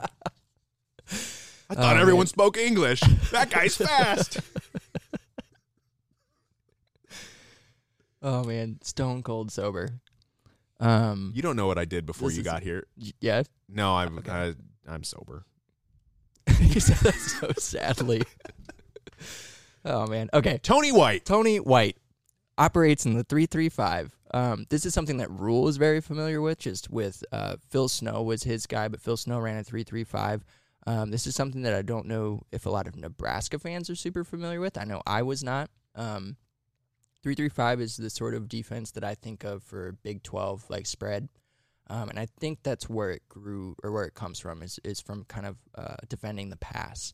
And so you think about it um, initially as maybe something that's not going to fit in the Big Ten. Um, but if you listen to Tony White talk about this defense and the way that he utilizes it and how versatile it can be and the way you can switch up fronts, change uh, how you attack an offense, where your pressure is coming from, um, the way that it uh, it can be molded according to your personnel. Um, you know, he's talked about if we're if we're strong, we got a good defensive line group, but maybe our linebackers don't quite live up to snuff. We can focus more on that like four three, uh, and vice versa. And so it's going to be flexible. Um, he his favorite word to use is attack. Um, so I think we're going to see an attacking defense based on that. Um, it's just the the question is where are they going to be attacking from, and that's all going to be based on what they're seeing from the offense. Yeah. So Yeah, I really like the versatility that that this defense is going to allow Nebraska to have. I, I feel like the there's been a change in the kind of bodies we're seeing as edge rushers and the way that that lines up anyways. So I feel like football players are evolving in the way that their bodies look in certain positions. So I don't even think that really schematically saying that you're a 4-3, a 3-4, the 3-3-5, like I don't think it matters as much because there is so much shifting and moving and everyone's gotten so smart with the advent of everything technology wise that you know we can pull a tablet up on the sideline and see exactly what happened the last play and counter it the next Yeah. play. So it's like none of that really matters. It's just more about how do you teach your guys. Yeah. So yeah, I'm I'm in that same boat. I I did look at Tony White's defensive statistics and and one of the things that we mentioned with Satterfield is that like South Carolina was like, fine, go, leave, great. Yeah. Syracuse was the exact opposite with Tony White. Like, no, no, no, no, no, no, no, no, no, no. He's ours. Bring him back. Bring him back. And then we're like, I'm sorry, guys. um, but if you were to compare or take, let's say, um, take take Syracuse's numbers and just drop them in to the Big Ten, right? Like, what what did their defense look like? Um, from 2020 to 2022, White's defense went from 4.6 yards per rush attempt to 3.7, and from 7.5 yards per passing attempt to 6.5. Had Syracuse played in the Big Ten in 2022, their defense would have ranked seventh in rush defense, below Ohio State. Nebraska was 13th, and they would have been seventh in pass defense, which would have been one mark above Nebraska at eighth. So we're we're bringing in a guy who does stop the things we need to stop in order to be successful. That also told me, looking at those numbers, that you don't have to be top one in every category to win games and and be a great team because Ohio State wasn't the best team at stopping the run, but yet they were playing for their their shot at the national championship. So Right. you know what I mean? It's it's kind of a, a, a two way street to look at that, or or, or a two sided coin, or however you want to use your whatever expressions. I don't give a shit. Sorry, Kathy. I'm mad at how dumb I come across in this episode. It's nice to not be that guy for once. You're never that guy. You're always like prepared. You know what Danish is. The other thing that I thought was interesting is if if Chinander's defense had made the same movement over his first three seasons, assuming Nebraska's points remained unchanged. So assuming the offense did what the offense did, but in three years Chin's defense improved the same way Tony White's defense improved, mm-hmm. the Huskers 2019 campaign would not have been five and seven. It would have been eight and four. So if you were to swap coach for coach and their productivity over that same time frame, Are we allowed to do that? I mean, In it- my it- memory, we did just now. Just rewriting doesn't it. have- well, I mean, I never history. remember that Mike Riley had a nine win season. So why does it? I do. Start off seven and zero. Made it all the way to nine. So I guess what I'm saying is, for all those people who are worried about will this defense fit in the Big Ten, this defense is already something that can be successful in the Big Ten, and what he does to stop the run game and stop the passing game already would have us more successful than we were in previous years. So all of that movement, by the way, was made without cracking the top 60 in recruiting and never having a better class in the ACC above ninth. My big question is, what does Tony do with Nebraska's talent Yeah. that he didn't have at Syracuse, and what kind of an impact can that make uh, moving forward? So I'm excited to see how that how that plays out. Yeah, same here. Um, yeah, it'll, it'll as as the um, the defensive uh, roster comes together. I think we'll we will be able to probably get a better idea of what they're gonna try to do. Just because again, he he bases it pretty much entirely on on who he's got. He did say that his linebacker room is gonna be the key to what they do. So watching that, you know, inside and outside linebackers and how they construct the roster there um, is going to be a uh, a big telling point about what we can maybe expect in the fall. Great. Um, so and then and Nebraska's familiar in recent years with using that like the nickelback, the big safety, the JoJo Domann position. Yeah. Um, and I I don't think that that's going to go away because I because you want a guy on the field that is just com- just versatile that can Yeah. stop the run, that can drop back into coverage, that can blitz, that can do all that stuff.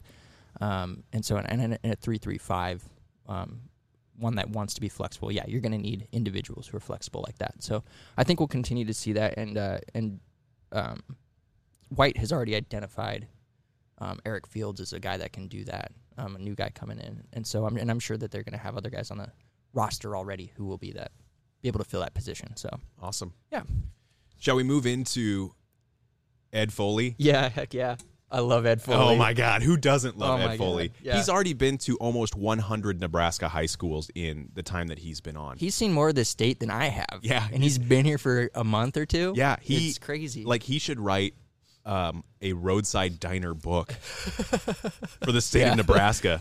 Oh man, yeah, he's he's all over the place. He is he's broadcasting it out there.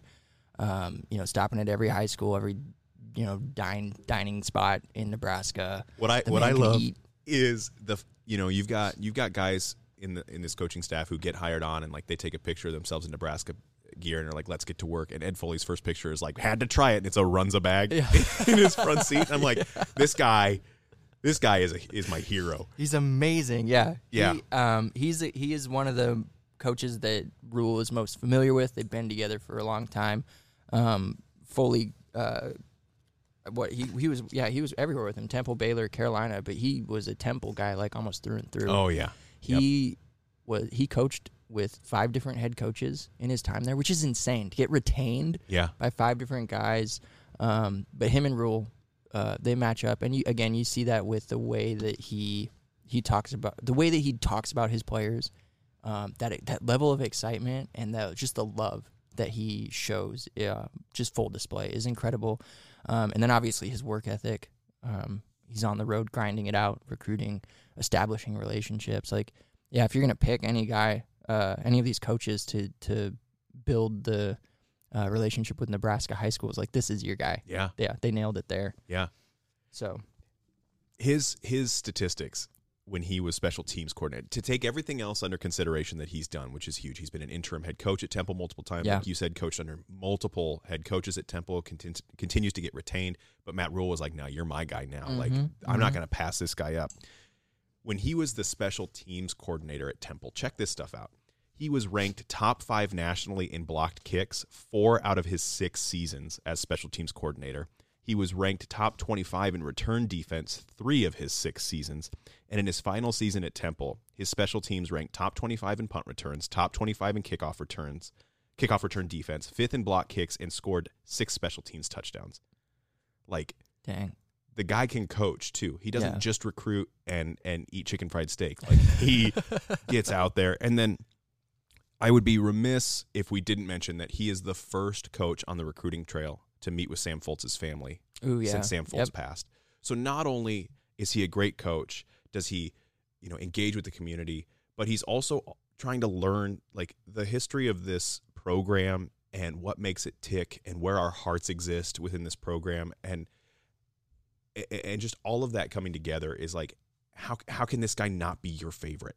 Yeah. Like I can't wait to see him on the sidelines because I'm sure he's got like some awesome demeanor on the sidelines too. Like eh, he just he just seems great. Yeah, Right. And, and he's genuine. Yeah. um, yeah, he's one of those dudes. The uh, one of the things that, that that they put on Huskers.com on his bio that I found was that in his 11 seasons at Temple, um, he sent 20 over 20 players who played high school football in New Jersey to the NFL. It's a weirdly specific thing. That is very specific. So he's he's from New Jersey himself, um, and so yeah, t- well, more than twenty players who played high school football in New Jersey. He brought him to Temple.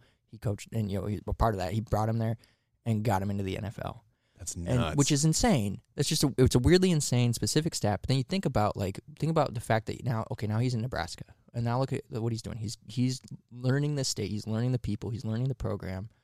Um, and and you look at the type of players that they want to get. Like they want to get the top talent in Nebraska, but they've also talked about like we want to get linemen from offensive linemen in particular from Nebraska. Um, and I think I think it was Rhule. It was either Rhule or Satterfield who talked about like get Nebraska guys on that offensive line that are going to die for Nebraska, like that mentality.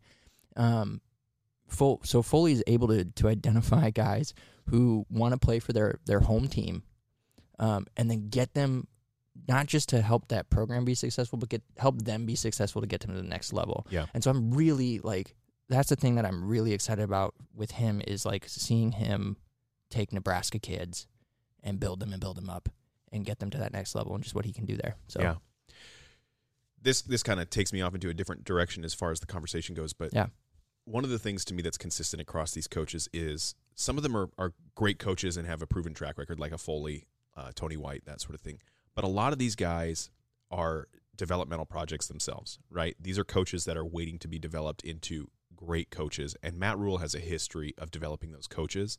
Matt Rhule has a history of developing players, and I don't think there's a person who really pays attention to Nebraska football who would not say like we've gotten away from being a developmental program. Oh yeah. Like Iowa's been able to plant their flag and it doesn't matter what the record is because I'm sending eight linemen to the NFL or tight ends or whatever it happens to be. Like we're developing players.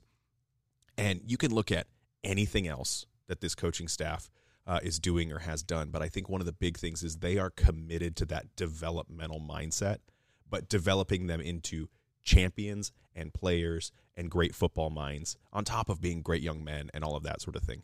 So I, I'm just I'm so excited that we are returning to being a developmental program, but that it doesn't just end with our players. It's our entire staff Yeah. is wanting to develop, and they're not. There's no resting when you're developing, right? You're always trying to be better than you were the day before. I think even the strength and conditioning coach was like one percent better every day yeah. right? That's all I ask is you give one percent more today. And I'm just I'm so excited to see that. We've been asking for it for so long, and I don't hear that talk a whole lot. You know, people are just kind of excited about who the recruits are, and and that's fine because that's what this season is right now. Mm-hmm. But I think as we go through, we're going to start to see a style of football and a style of growth in all of our guys. Where we're like, oh damn, we're back to developing players Yeah. we're not going to just be you know running back you or tight end you or something. We're going to be a developmental program where it doesn't matter what position you play, you're going to be better than the guy on the other team when you leave this place. So that's that excites me, and, and just seeing that in all these coaches as that continues to build and come across is, is very exciting. So maybe Yeah. maybe the Kool Aid You're sneaking getting in there a little bit. yeah. Get a little Yeah. sneaky sneak. All right, uh, who do you want to dive into next? I picked Foley, so Okay. you tell me where to go. Let's talk about um, probably the person that I'll talk the least about, and that's Rob Dvorak. Okay, I is is I, I didn't mean this in all sincerity. Huh? Is that name Danish? I think Is that joke dead? that's That's- we is- played it out. Okay, yeah. that joke's played out. All right, moving on. Um, he's a he's a guy that played for Rhule. You know, played football at Temple. Um, he's coached with Rhule at Baylor and Carolina, and that's about the extent of it. He's very limited information out there on him as far as like he, he just doesn't have a, a long track record as a coach, and so he's a he's my biggest unknown.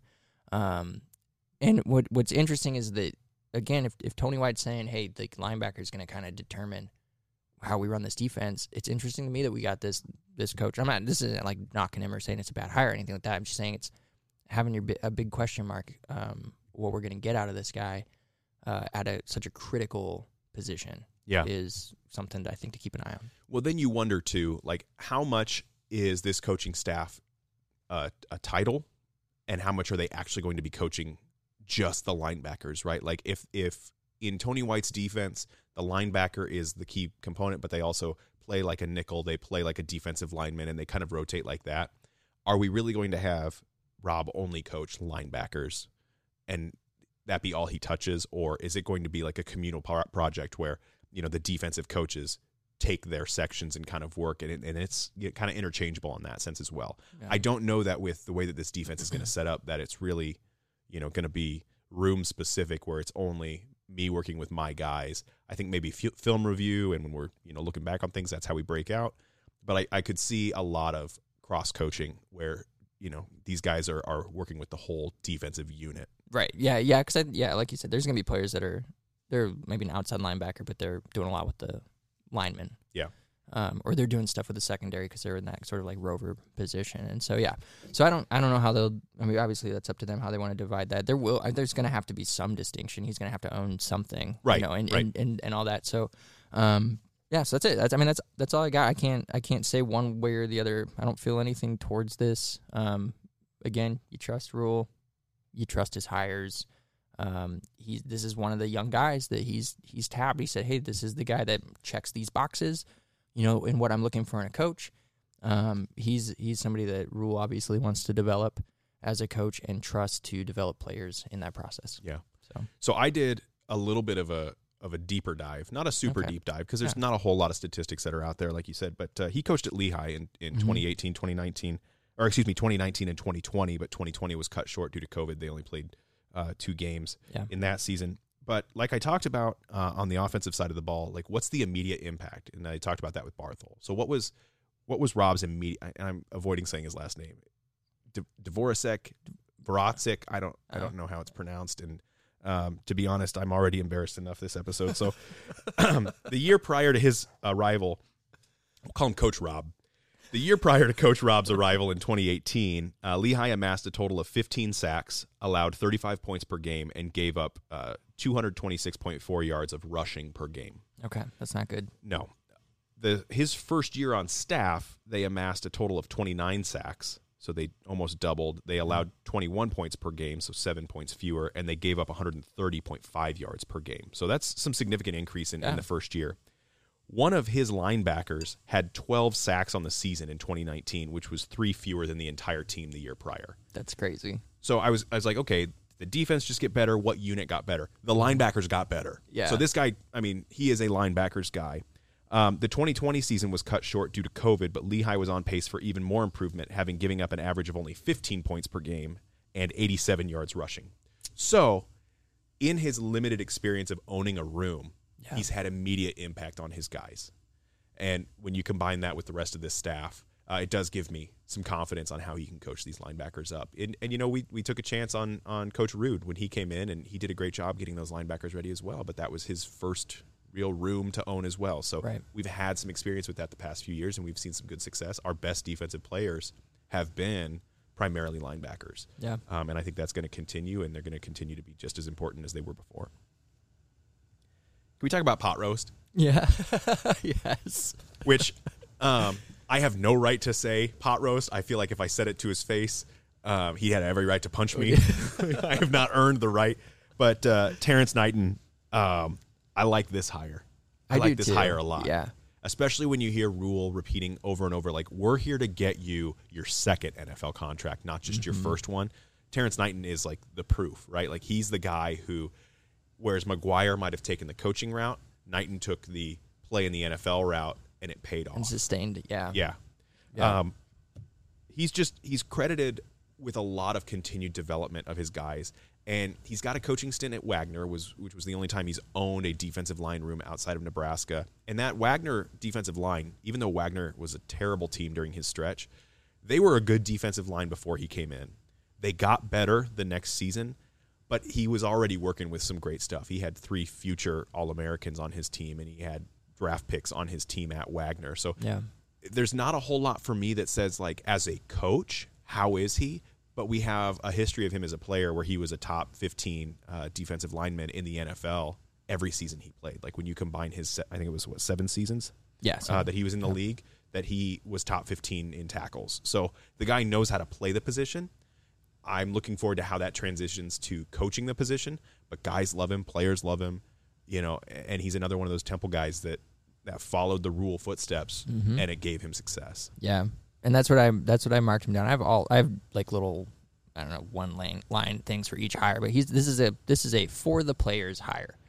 He I think if it if it doesn't excite you as a fan, I think the players are gonna love having him as their coach because, like you said, he's got the experience um, going up through the NFL ranks, sustaining a career there, playing in a Super Bowl. Um, he's gonna he's gonna show love to his players. Um, and yeah, it, w- it will be a question of like how does how does he operate as a coach um, for them? But I think that he's gonna I think he's gonna be able to connect to guys pretty easily, and I think vice versa. Guys Yeah. will guys will connect to him. Yeah, I just I really this guy knows good coaching. He knows how to sustain a successful career. He knows how to work his way up through the ranks. I mean, Temple's not a hotbed for NFL talent, but this guy followed what Rhule had to say, worked his way out of there, and I think that players are going to respond to that. I think you know he already showed that we got some good defensive linemen that came in in this recruiting class, and he was Yeah. part of their recruitment. He already got um, three edge rushers and a defensive lineman out of the high school ranks, and he was a key recruiter in all four of those acquisitions for Nebraska. So I'm excited for that uh, to see that continue to go. Edge rushers and defensive linemen are some of those five stars that have eluded Nebraska, but that we have such a long history of producing great ones.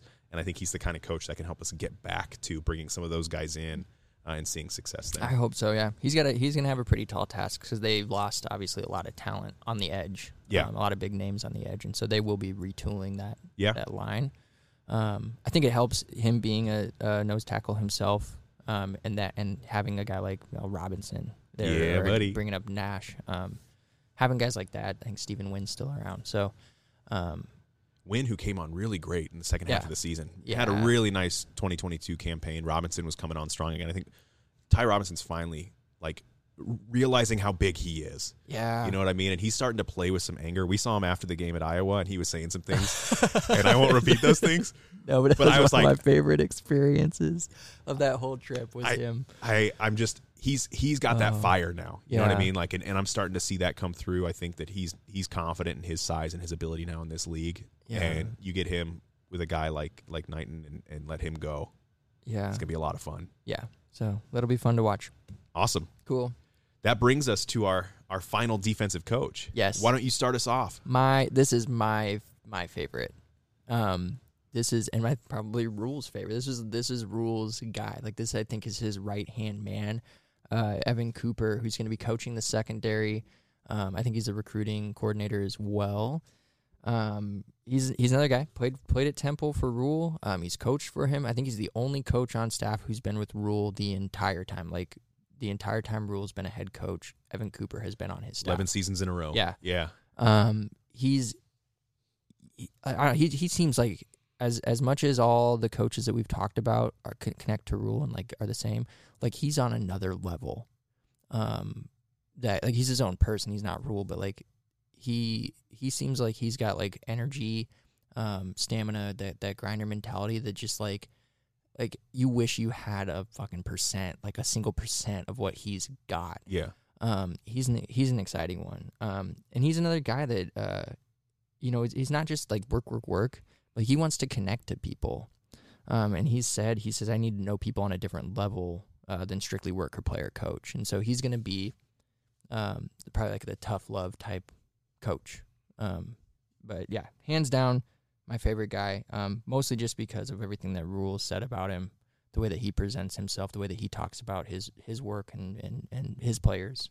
So the only the only thing that was uh, maybe a question mark, I guess, to me was was the fact that he's owning the entire secondary. Yeah, I, that did jump out at me too. And we we heard just- some. Yeah, we just we just went through this last year where we we broke that up, and it was pointed out like Nebraska was like maybe one of, if not the only program to have uh, one coach for the entire secondary. And so we're going back to, and it's not like.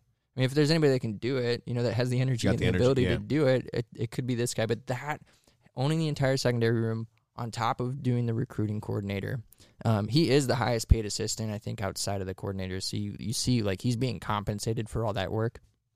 Um, but this might point to kind of what you were alluding to earlier, where you're going to see coaches kind of shouldering the load together, maybe with different rooms. Well, yeah. I mean, last year it was, um, you know, we had Travis Fisher coaching the the cornerbacks, and then Bill Busch was coaching the the safeties as well as special teams. You know, so it, it, it doesn't have to necessarily be the title that you Yeah. have, right? It's just how the coaches then utilize the ten guys that they can have coaching on the field.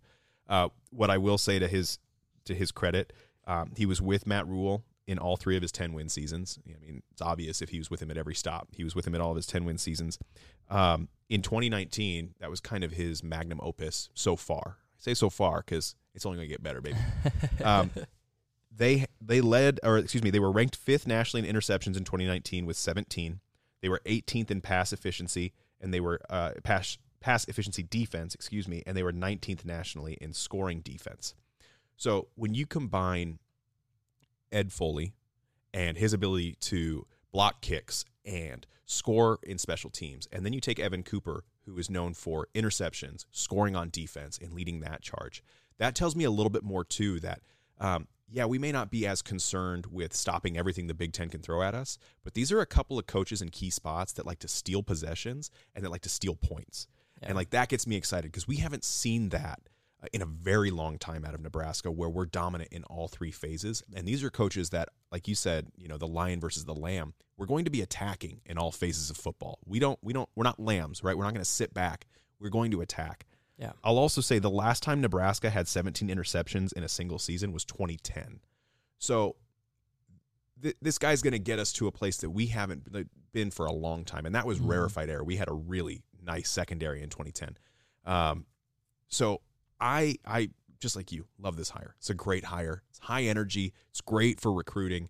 Uh, Evan Cooper is going to do a lot of great stuff, and he seems to be another man of the people type person. Where, Yeah. you know he's he's forward and he's out front, and like he looked natural at the podium, just just like Matt Rhule looks natural, to, like leaning over the podium and Mm-hmm. Yeah, like, yeah. re- like wanting to be closer. So you can tell that that connection is a huge thing. Mm-hmm. And and all the coaches say if we find a diamond in the rough recruit, it's because he did the work. Yeah, Like- yeah, because he's he's talked about being a film junkie and Yeah. and like Three in the morning, like calling people like, I found a guy. Like, buddy, we're sleeping. You can tell us in the morning. No, I can't.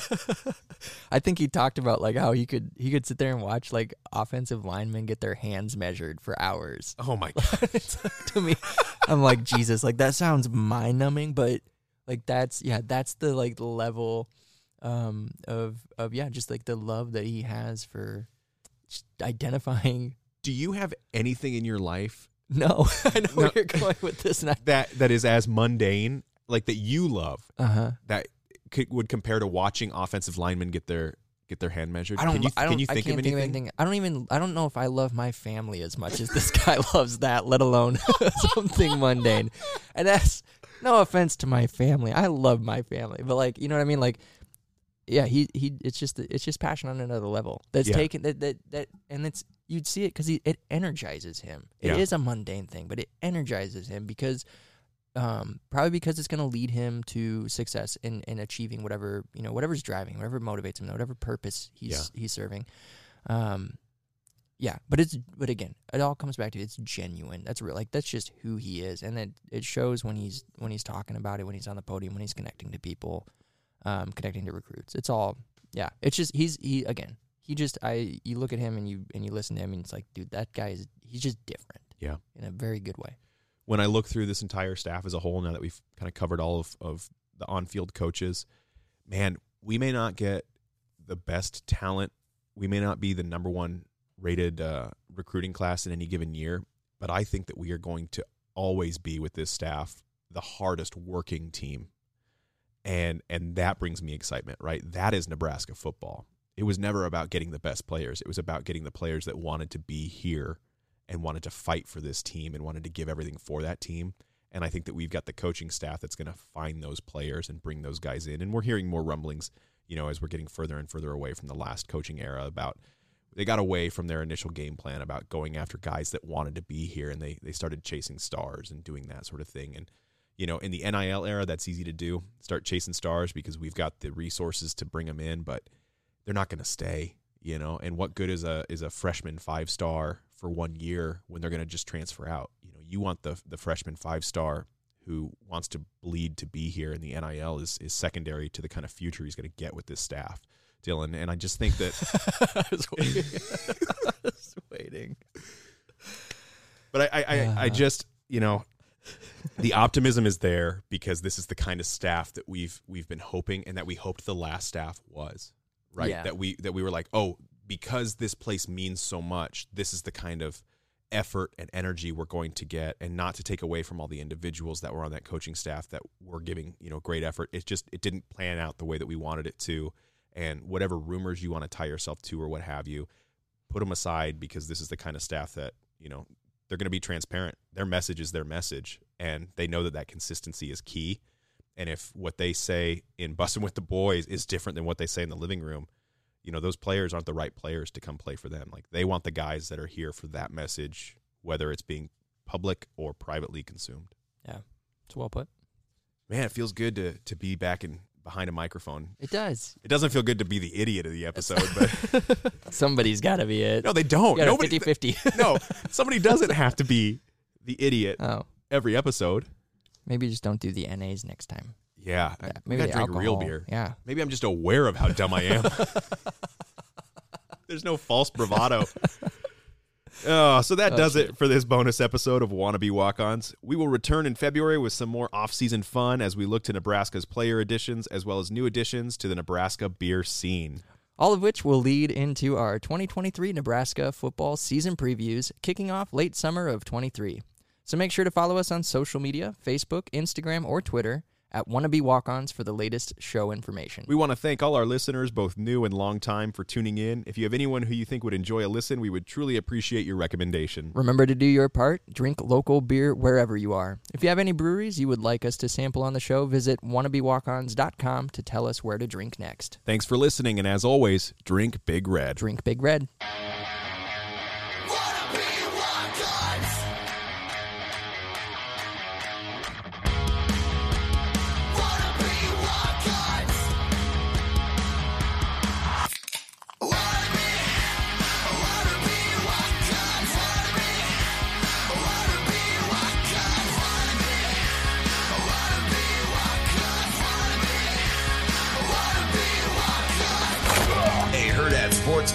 Production.